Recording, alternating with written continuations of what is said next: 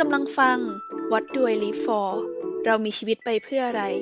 พอดแคสต์สายชิลที่ชวนคุยเรื่องชีวิตความชอบและความหวังสวัสดีค่ะยินดีต้อนรับสู่รายการ What do I live for เรามีชีวิตไปเพื่ออะไรนะคะวันนี้ค่ะเป็นเอพิโซดพิเศษที่ข้าปุ้นเนี่ยก็จะมาสัมภาษณ์แขกรับเชิญคนพิเศษนะคะวันนี้เราอยู่กับน้องพายค่ะเย้สวัสดีค่ะสวัสดีค่ะพี่ข้าปุ้นขอบคุณมากๆที่เชิญมาวันนี้ตื่นเต้นมากๆเลยค่ะโอ้ยขอบคุณเช่นกันค่ะเดี๋ยวให้น้องพายแนะนำตัวให้กับผู้ฟังช่องเรากันนิดนึงดีกว่าค่ะได้ค่ะสวัสดีค่ะทุกคนชื่อพายนะคะตอนนี้เป็น UX/UI student อยู่แล้วก็ทำ freelance UX design นะคะแต่ว่าก่อนหน้านี้เป็นสาวคอนซัลท์ท่านนึงเหมือนพี่ข้าวปุ้นเลย บรรดาสาวคอนซัลท์นะคะใช่แบบเวลาฟังพี่ข้าวปุ้นในพอดแคสต์ก็คือว่าชีวิตสาวคอนซัลท์นี่มันหัวอกเดียวกันชัดๆ ไม่ว่าจะอยู่ประเทศไหนก็ชะตากรรมเดียวกันใช่เราทำงานที่ไทยก็โอ้โหพี่ข้าวปุ้นที่ญี่ปุ่นก็เหมือนกันเลยจริงก็ถ้าเกิดว่ามีผู้ฟังคนไหนที่ทำงานคอนซัลท์อยู่เหมือนกันเนี่ยก็อย่าลืมคอมเมนต์มาบอกกันได้นะคะว่าเราเจอประสบการณ์เดียวกันหรือเปล่า ซัฟเฟอร์ไหม แต่วันนี้เนี่ยเราก็จะไม่ได้มาพูดถึงเรื่องการทำงานเนาะเราจะมาพูดถึงเรื่องideal life ละกันขอใช้คำว่า ideal life ก็คือแบบเป็นชีวิตที่เรารู้สึกว่าเราอยากใช้ชีวิตแบบนี้อะไรเงี้ยเรามีภาพชีวิตที่เป็นเป้าหมายของเรายังไงอะไรเงี้ยเนาะสำหรับตัวน้องพายเนี่ยคือมี ideal life แบบไหนบ้างสำหรับพายเนาะถ้าพูดถึง ideal life ในแบบตอนโตๆเลยวัยที่กำลังใกล้เกษียณหรืออะไรเงี้ยเราอยากเป็นคนที่มีสุขภาพแข็งแรงคนหนึ่งไม่อยากแบบเป็นคนที่จะต้องทำงานอย่างหนักเพื่อที่จะเอาเงินไปรักษาสุขภาพตัวเองในตอนแก่หรืออะไรเงี้ยค่ะอยากเป็นคนที่60-70ฉันก็ยังวิ่งเล่นกับหมาแมวของฉันได้อยู่ จริงๆก็เราก็ไม่ค่อยได้ยินใครพูดอย่างนี้เนาะโดยเฉพาะแบบคนไว้ใกล้ๆกันอะไรเงี้ยเราจะชอบได้ยินว่าอยากแบบว่ามีเงินเก็บเยอะๆเอาเงินไปเที่ยวต่างประเทศหรืออะไรเงี้ยเนาะเราไม่ค่อยได้ยินใครที่ให้ความสำคัญเรื่องสุขภาพมาถึงในวัยเราใช่ไหมใช่ก็เลยอยากรู้ว่าทำไมน้องพายถึงแบบมีความคิดนี้หรือว่าตั้ง ideal life ของตัวเองไว้แบบนี้จริงๆถ้าสมมติว่าย้อนกลับไปตอนเราเด็กกว่านี้เนาะวัยรุ่นกว่านี้เราก็คิดนะว่าเราอยากมีเงินเยอะๆตอนแบบบั้นปลายชีวิตแต่ว่าพอทำงานไปจนถึงจุดนึงอ่ะมันก็ไม่ได้นานมากเนาะแต่ว่าเราก็ได้เห็นแบบว่าผู้ใหญ่รอบๆตัวเนี่ยที่เขาทำงานอย่างหนักแล้วก็ตอนที่เขาเริ่มแก่ตัวลงอ่ะโรคมันก็ถามหาหลายโรคเหลือเกินแล้วก็ต้องกินยาเยอะมากๆพายเป็นคนหนึ่งที่ไม่อยากเห็นภาพตัวเองแบบต้องพกยาเป็นกระปุกแล้วก็กินหลังกินข้าวหรือว่าต้องวิ่งเข้าวิ่งออกโรงพยาบาลแบบนี้ค่ะการมีเงินมันก็เป็นสิ่งที่ทำให้เรามีอิสรภาพหลายๆอย่างเนาะแต่ว่ามันก็ต้องควบคู่มาด้วยกับสุขภาพอะถ้าเราแบบไม่ได้มีสุขภาพที่ดีมีเงินไปมันก็เหมือนเอาไปอยู่กับค่ารักษาพยาบาลหรืออะไรอย่างเงี้ยอยู่ดีดังนั้นแบบสิ่งที่รู้สึกว่าอยากมีมากๆคือมันคือสุขภาพที่ดีเพราะว่าสุขภาพที่ดีเนี่ยมันเอามาทั้งแบบความสุขของตัวเองแล้วก็ความสุขของคนรอบๆตัวที่เขาไม่ต้องแบบว่ามาคอยดูแลเราอะไรอย่างเงี้ยค่ะเราก็เลยเป็นคนหนึ่งที่คิดว่าเรามีสุขภาพที่ดีดีกว่าเนาะดีกว่ามีเงินแบบเยอะๆอะไรอย่างเงี้ยเราอยากแบบใช้ชีวิตบ้านปลายอย่าง healthy life อะไรประมาณนี้แต่จริงๆก็พายก็พูดถูกเนาะคือการที่เราโหมงานมากๆอ่ะคือจริงๆเราก็เป็นหนึ่งคนที่โดยเฉพาะในวงการคอนซัลท์อ่ะเราจะเห็นหลายคนมากที่โหมงานหนักมากใช่แล้วคือถามว่าเขารวยไหมเขารวยแหละเพราะว่าคอนซัลท์เขาก็เปย์หนักเนาะยิ่งถ้าเป็นระดับสูงๆหัวหน้าเป็นเมเนเจอร์ขึ้นไปอ่ะก็แน่นอนว่าเขาก็เปย์หนักแต่ว่ามันก็แลกมากับการที่เขาจะต้องทุ่มเทเยอะเหมือนกันอะไรเงี้ยอย่างหัวหน้าเราก็เป็นคนที่แบบเรามองแล้วแบบโอ้ยคนเนี้ยบั้นปลายเขาต้องเป็นมะเร็งแน่นอนเกือบทั้งการกินทั้งแบบ คือลักษณะชีวิตไลฟ์สไตล์เขาคือแบบเหมาะกับการเป็นมะเร็งว่าเขากินแต่อะไรที่เป็น processed food ตลอดเวลาแบบว่าเสาร์อาทิตย์ก็ทำงานนอนก็ดึกอะไรเงี้ยพี่ใช่ไหมก็เลยรู้สึกว่าจริงๆแล้วมันก็ไม่คุ้มกันเนาะการที่แบบเราทำงานตอนนี้แล้วเรามีเงินเก็บมากแต่ at the end of the day ก็คือเราจะต้องเอาเงินนี้ไปจ่ายให้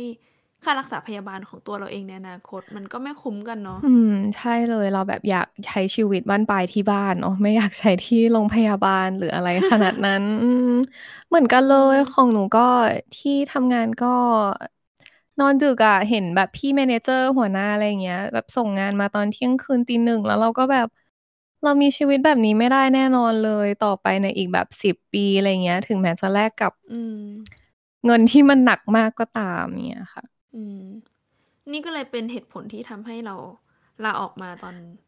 หลังจากทำคอนซัลท์ไปได้สักพักนึงถูกไหมใช่พอตอนนั้นทำคอนซัลท์เราก็ใช้ชีวิตหนักมากทำงานหนักมากแล้วก็เราไม่เห็นภาพตัวเองเหมือนที่พูดไปเมื่อกี้เนาะพี่หัวหน้าเราที่ทำงานตีหนึ่งตีสองแบบวันหยุดลาไปเที่ยวยังต้องทำงานคอนเฟอเรนซ์ไปด้วยอะไรเงี้ยเราก็เลยแบบโอเคแบบนี่มันไม่ใช่ชีวิตที่ฉันต้องการและก็รีบลาออกดีกว่ามาหาอะไรทำใหม่เพราะเราก็ยังอายุน้อยอยู่เนาะยังพอมีโอกาสใหม่ๆค่ะก็เลยตัดสินใจออกดีกว่าคือเกริ่นก่อนว่าตอนที่ทำงานคอนซัลท์เนาะมันก็โอเคหนักมากเริ่มงานตอนเช้าเสร็จงานแบบเที่ยงคืนตีหนึ่งอะไรเงี้ยแล้วมันก็อาจจะไม่ได้ทุกวันแต่มันก็เกิน 20:00 นแหละอะไรเงี้ยเราก็กลับมาบ้านแล้วก็มานั่งรู้สึกว่า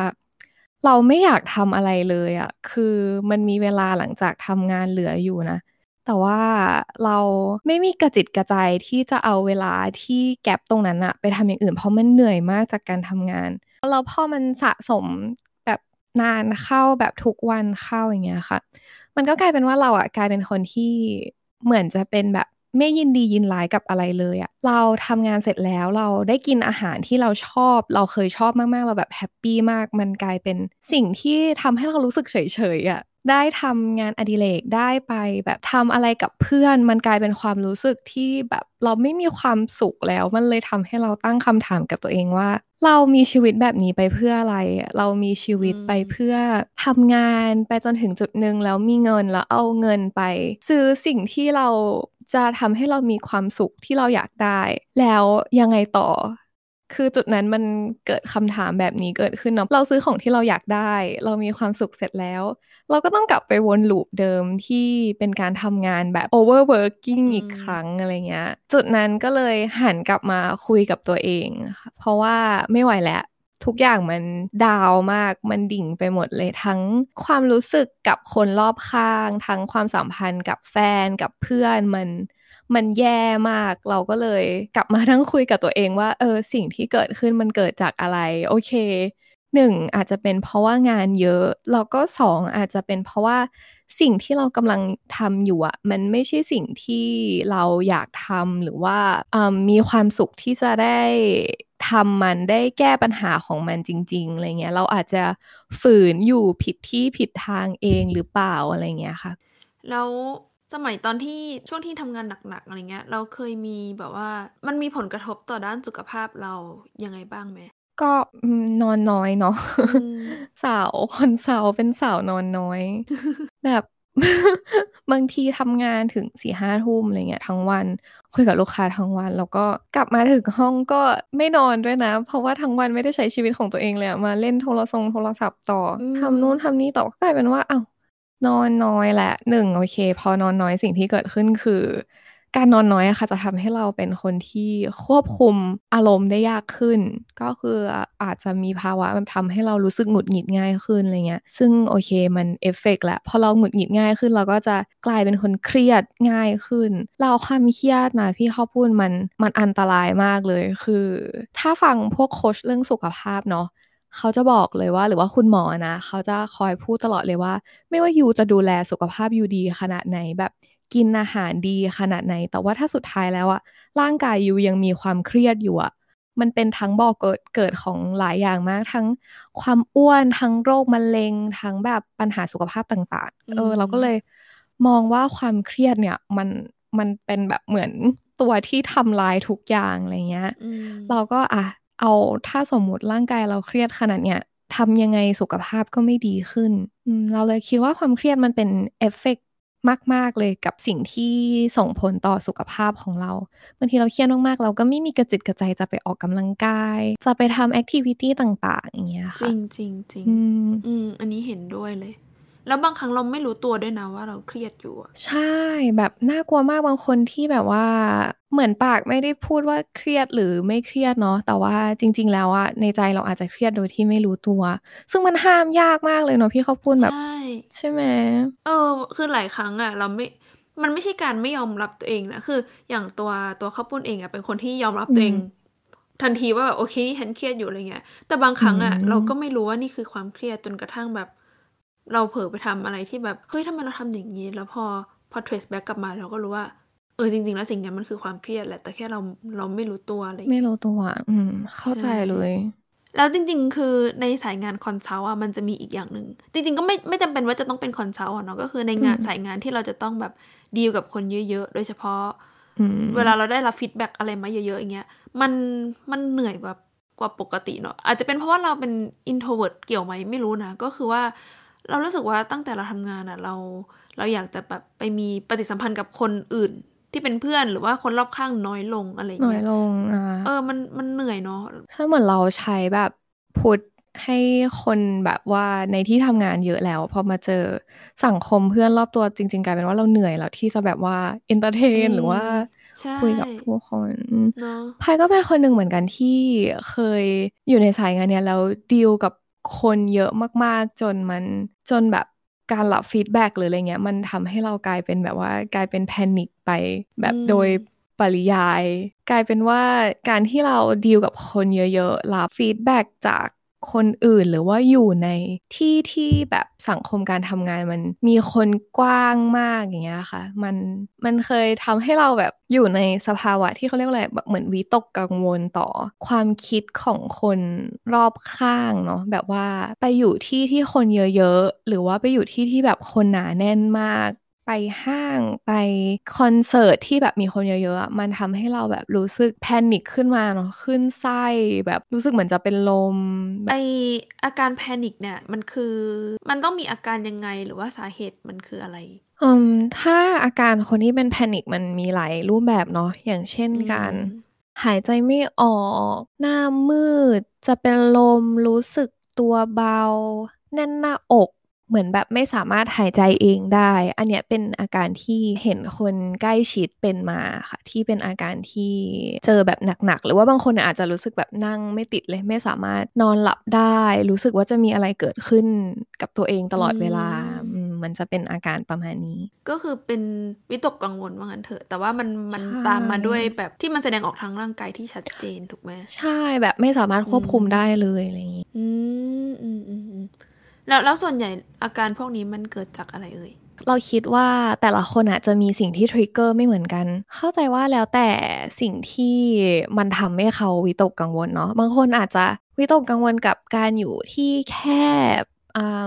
อยู่ที่อยู่ดีมีเสียงดังปึ้งปังขึ้นมาโดยที่ไม่ทราบสาเหตุหรือว่าบางคนที่เคยเจอก็คืออยู่ในที่ที่ไม่คุ้นเคยรู้สึกว่าตัวเองไม่ปลอดภัยอะค่ะการแพนิคมันก็สามารถเกิดขึ้นมาได้เนาะอ๋อ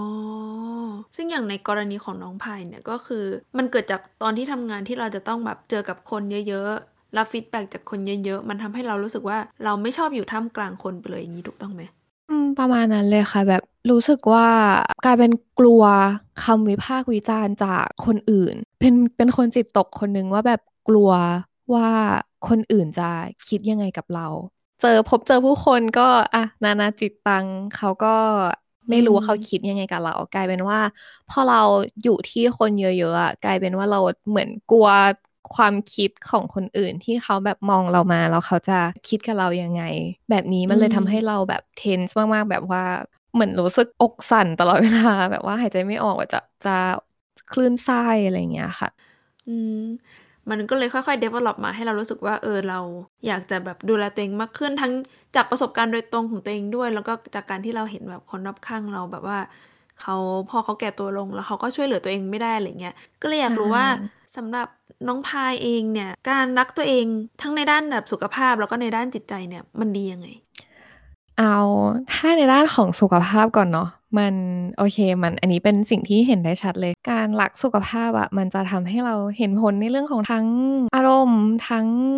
รูปร่างแบบลองออกกำลังกายจากที่ไม่เคยลองออกมาดูสักหน่อยอะไรเงี้ยมันก็จะทำให้เราเห็นการเปลี่ยนแปลงเกี่ยวกับเรื่องของรูปร่างตัวเองได้ชัดแล้วก็สุขภาพที่ดีขึ้นเวลาไปตรวจสุขภาพประจำปีอะไรเงี้ยค่ะเวลาที่ได้ยินแบบคุณหมอพูดมาว่าแบบเฮ้ยเราไม่มีเรื่องอะไรที่ต้องกังวลเลยนะเรารู้สึกว่ามันเป็นแบบโกแล้วอะว่าแบบปีนี้ฉันทำมันมาได้อีก1ปีแล้วอะไรเงี้ยกับการดูแลสุขภาพตัวเองส่วนในเรื่องของสุขภาพจิตใจอะเราว่ามันเป็นพื้นฐานเลยอะมันเป็นเบสของทุกอย่างที่จะทำให้เรามีแรงไปทำอย่างอื่นต่ออะไรเงี้ยฟีลประมาณว่าการดูแลสุขภาพจิตใจเราอะมันมีแค่เราคนเดียวเนาะที่ทำได้แล้วก็ยั่งยืนที่สุดดังนั้นการที่มีสุขภาพจิตใจที่ดีอะเราเชื่อว่ามันเป็นเหมือนน้ำมันให้กับเชื้อเพลิงในการไปทำสิ่งอื่นๆต่อได้โดยที่ไม่ทำให้เราแบบ mental health breakdown อะจริงๆ mental health ก็เกี่ยวกับเรื่องความเครียดที่เราเพิ่งพูดกันไปตอนต้นเลยเนาะว่าจริงๆแล้วมันไม่ได้ส่งผลแค่ว่ามันอยากทำให้เราแบบรู้สึกกระปี้กระเป๋าหรือมันอยากทำให้เราอยากทำนู่นอยากทำนี่แต่จริงๆแล้วอะมันก็ส่งผลเสียด้านสุขภาพด้วยเช่นกันเนาะเรื่องแบบความเครียดอะไรพวกนี้เนาะใช่น้องพายเนี่ยมีเคล็ดลับในการดูแลตัวเองหรือว่าทั้งอยากได้ทั้งในด้านสุขภาพแล้วก็ในด้านแบบว่าการรักษา mental health ของตัวเองยังไงบ้างเลยอยากจะให้น้องพายยกตัวอย่างให้เราฟังหน่อยได้ไหมได้ถ้าเป็นเรื่องการรักษาสุขภาพจิตใจเนาะอันนี้ก็เป็นสิ่งที่ work out อยู่ในทุกๆวันเพราะว่าจริงๆแล้วคนเราอ่ะมันไม่ได้เป็นคนที่แบบจำเป็นจะต้องมีความสุขในทุกๆวันแบบตลอดเวลาอะไรเงี้ยบางคนชอบคิดว่าการรักตัวเองมันคือแบบเราต้องมีความสุขแฮปปี้ทุกวันแบบ365วันทั้งปีเลยหรือเปล่าแต่จริงๆแล้วมันก็คือไม่ใช่เราก็จะมีเวที่แบบมันนอยบ้างมันเศร้าบ้างเนาะแบบแต่การรักตัวเองคือการรู้ว่าวันไหนที่เรารู้สึกนอยรู้สึกเศร้าแล้วเราดึงตัวเองออกมาจากจุดนั้นให้เร็วที่สุดรับรู้มันให้เร็วที่สุดมากกว่าดังนั้นการที่เราอย่างถ้าสมมติว่าการรักษาสุขภาพจิตใจของเราก็มีหลายอย่างถ้าสำหรับพายอ่ะพายจะเป็นคนที่ชอบอ่านหนังสือฮีลใจอ่ะพี่ข้าวปุ้นแบบการอ่านหนังสือที่เขาเขียนเกี่ยวกับเรื่องการรักษาจิตใจหรือว่าสมมติว่าช่วงนึงเราเป็นแบบรู้สึกว่าเราวิตกกังวลง่ายเนาะมันก็จะมีหนังสือหลายแบบเลยที่แบบนักจิตบำบัดเป็นคนเขียนอย่างเงี้ยเราก็ชอบเอามาอ่านเวลานั้นมันเหมือนมีเพื่อนที่คอยคิดไปกับเราด้วยอะไรเงี้ยอย่างคนที่แบบไม่ได้ไปหานักจิตบำบัดหรือว่าจิตแพทย์อะไรเงี้ยค่ะการอ่านหนังสือจากนักจิตบำบัดก็ดีเหมือนกันแล้วก็อีกแฮกนึงนะที่เรารู้สึกว่ามันฮีลแบบสภาพจิตใจภายในของเราคือธรรมชาติบำบัดคือว่าแบบที่พี่ข้าวปุ้นเคยพูดรอบนึงเกี่ยวกับ Winter Blue ใช่ไหมว่าการที่เราอยู่ในหน้าหนาวหรือว่าช่วงที่มันไม่มีแดดมากๆเนี่ยมันจะทำให้สภาพจิตใจเราแบบดาวได้อันเนี้ยเราว่ามันโยงเกี่ยวกับการที่ถ้าอยู่ในที่ที่มีแดดอะค่ะช่วงเช้ามากๆหรือว่าช่วงแบบเย็นสัก 4 โมงเนี้ยลองเอาตัวเองออกไปตากแดดเนาะรับวิตามินมันจะส่งผลเกี่ยวกับเรื่องฮอร์โมนภายในของเราลองเอาตัวเองไปเหยียบหญ้าเหยียบหินอย่างเงี้ยมันค่อนข้างที่จะเป็นในเวธรรมชาติบำบัดหรอว่ามันช่วยในเรื่องของจิตใจมากๆเลยเอาจริงที่ไทยก็เป็นเหมือนกันแม้ว่าไหนที่มันฝนตกทั้งวันครึ้มทั้งวันเนี่ยเราก็รู้สึกแบบไม่อยากทำอะไรเลยอะไรเงี้ยแต่ว่าวันไหนที่แบบแดดออกอย่างน้อยเราก็รู้สึกอยากตากผ้าขึ้นมาแหละนึกออกไหม อยากออกไปทำอะไรสักอย่างอะไรอย่างเงี้ยเพราะว่าอย่างเราก็เป็นแบบดูออกเลยว่าวันไหนที่นั่งทำงานอยู่แต่หน้าคอมอะแล้วตื่นเช้ามาเรานั่งทำงานในห้องนอนเนาะถ้าเราตื่นเช้ามาแล้วเราลุกขึ้นมาทำงานอย่างแรกเรายิงยาวไปจนถึงแบบค่ำๆของวันนั้นแล้วเราโดยที่เราไม่ได้ออกไปตากแดดเราไม่ได้ออกไปนอกบ้านเลยอะเราจะเป็นวันที่โอ้โหรู้สึกว่ามันแบบมันอึดอัดอะมันดาวมากๆในใจบอกไม่ถูกเหมือนกันก็เลยแบบลองไปตากแดดดูตอนนี้ทุกเช้าก็เลยตื่นมาพยายามแบบออกอย่างน้อยก็ออกไปนอกบ้านอะไปรับแดดสักแบบ8โมงเช้า 9 โมงเช้าแล้วก็ค่อยกลับมาทำอะไรต่อมันเห็นผลต่างจริงๆถือว่าเป็นเคล็ดลับที่แบบดีแล้วก็ทำง่ายด้วยเราไม่ต้องแบบใช่ทำง่ายด้วยเราไม่ต้องลงทุนอะไรเลยใช่แค่ออกไปนอกบ้านจบ ใช่ออกไปทั้งวันหลับแดดรู้สึกขอบคุณจังขอบคุณนะที่วันนี้มีแดดเนี่ยจริงนะแล้วถ้าเป็นในด้านสุขภาพล่ะมีเคล็ดลับอะไรมาฝากพวกเราไหมวันนี้ถ้าเป็นในด้านของเรื่องสุขภาพเนาะสิ่งที่เราอยากบอกทุกคนเลยก็คือว่าการกินนะคะเป็นจุดเริ่มต้นที่ดีที่สุดของการดูแลสุขภาพทำไมเราถึงพูดแบบนี้เพราะว่าในปีเนี่ยศตวรรษนี้นะปี2024สิ่งที่เราควรระวังมากที่สุดคือสิ่งที่เราจะคอนซูมเข้าไปไม่ว่าจะเป็นในเรื่องของร่างกายหรือว่าจิตใจถ้าพูดในเรื่องของร่างกายอ่ะสิ่งที่เรากินเข้าไปอ่ะมันไปรันระบบทุกอย่างในร่างกายของเราเนาะกระเพาะอาหารลำไส้อย่างเงี้ยคือที่เราอยากให้ทุกคนที่อยากดูแลสุขภาพรู้เลยคือให้เลือกกินอาหารที่มีประโยชน์ต่อสุขภาพให้ได้มากที่สุดเป็นสิ่งที่อาจจะเคยทุกคนอาจจะเคยได้ยินแล้วแบบก็สิ่งแล้วเราจะเลือกยังไงสิ่งที่มีประโยชน์ต่อสุขภาพคืออะไรอร่อยจิตใจหรือเปล่าอะไรอย่างนี้เนาะก็ถ้าใครอยากฟังเรื่องนี้ลึกขึ้นนะคะสามารถไปฟังได้ที่ YouTube ของพายเองนะคะเย้ชื่ออะไรคะ YouTube ขายของ YouTube ชื่อว่า PPNPONDS ค่ะอย่าลืมไปกดติดตามกันได้นะคะใช่ในนั้นเราจะพูดถึงเรื่องของการเลือกรับประทานอาหารเนาะมากขึ้นแต่ว่าเอาจริงๆนะพี่ข้าวปุ้นคือสมัยเนี้ยมันทุกอย่างมันฟาสต์ไปหมดเนาะทั้งเรื่องของอาหารทั้งเรื่องของอะไรหลายๆอย่างอ่ะมันทำให้เราอ่ะเลือกกินเข้าถึงอาหารที่มาจากธรรมชาติได้น้อยลงอ่ะแบบส่วนใหญ่เราจะเป็นแบบอาหารเวฟอาหารสำเร็จรูปแบบเยอะมากๆมันมีให้เลือกเยอะกว่าอาหารอย่างเช่นพวกแบบผักผลไม้หรือแบบสลัดที่แบบราคาสูงเข้าถึงยากหรือเปล่าอะไรเงี้ยก็พยายามเลือกกินหน่อยเพราะแบบสิ่งเนี้ยมันคือการลงทุนกับตัวเองในทุกๆวันไปเรื่อยๆจนเราแก่ซึ่งมันเป็นการดูแลตัวเองที่แบบค่อยๆดูแลไปจนถึงวันหนึ่งที่สุขภาพเรามันไม่สามารถฟื้นฟูได้แล้วตอนนั้นอะเรารู้สึกว่ามันดีกว่าที่เราจะไปแบบเก็บทุกอย่างไว้แล้วเราไปตุ้มเดียวตอนสุขภาพไม่ดีแล้วรักษาด้วยยาหรือว่าการแพทย์ที่มันน่ากลัวไม่ใช่ใช้คำว่าน่ากลัวซึ่งไม่ได้บอกว่าการแพทย์มันไม่ดีนะแต่มันดีกว่าถ้าสมมติเราจะไม่ป่วยเลยดีไหมที่จะไม่ต้องไปเข้าการรักษารับการรักษาที่ศูนย์การแพทย์โรงพยาบาลใดๆอย่างเงี้ยค่ะ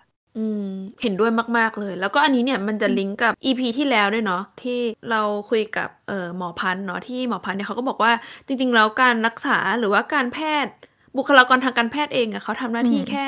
รักษาปลายเหตุด้วยซ้ำอะไรเงี้ยการที่ถ้าสมมติว่าคนไข้เนี่ยรู้ว่าตัวเองจะต้องดูแลสุขภาพตัวเองยังไง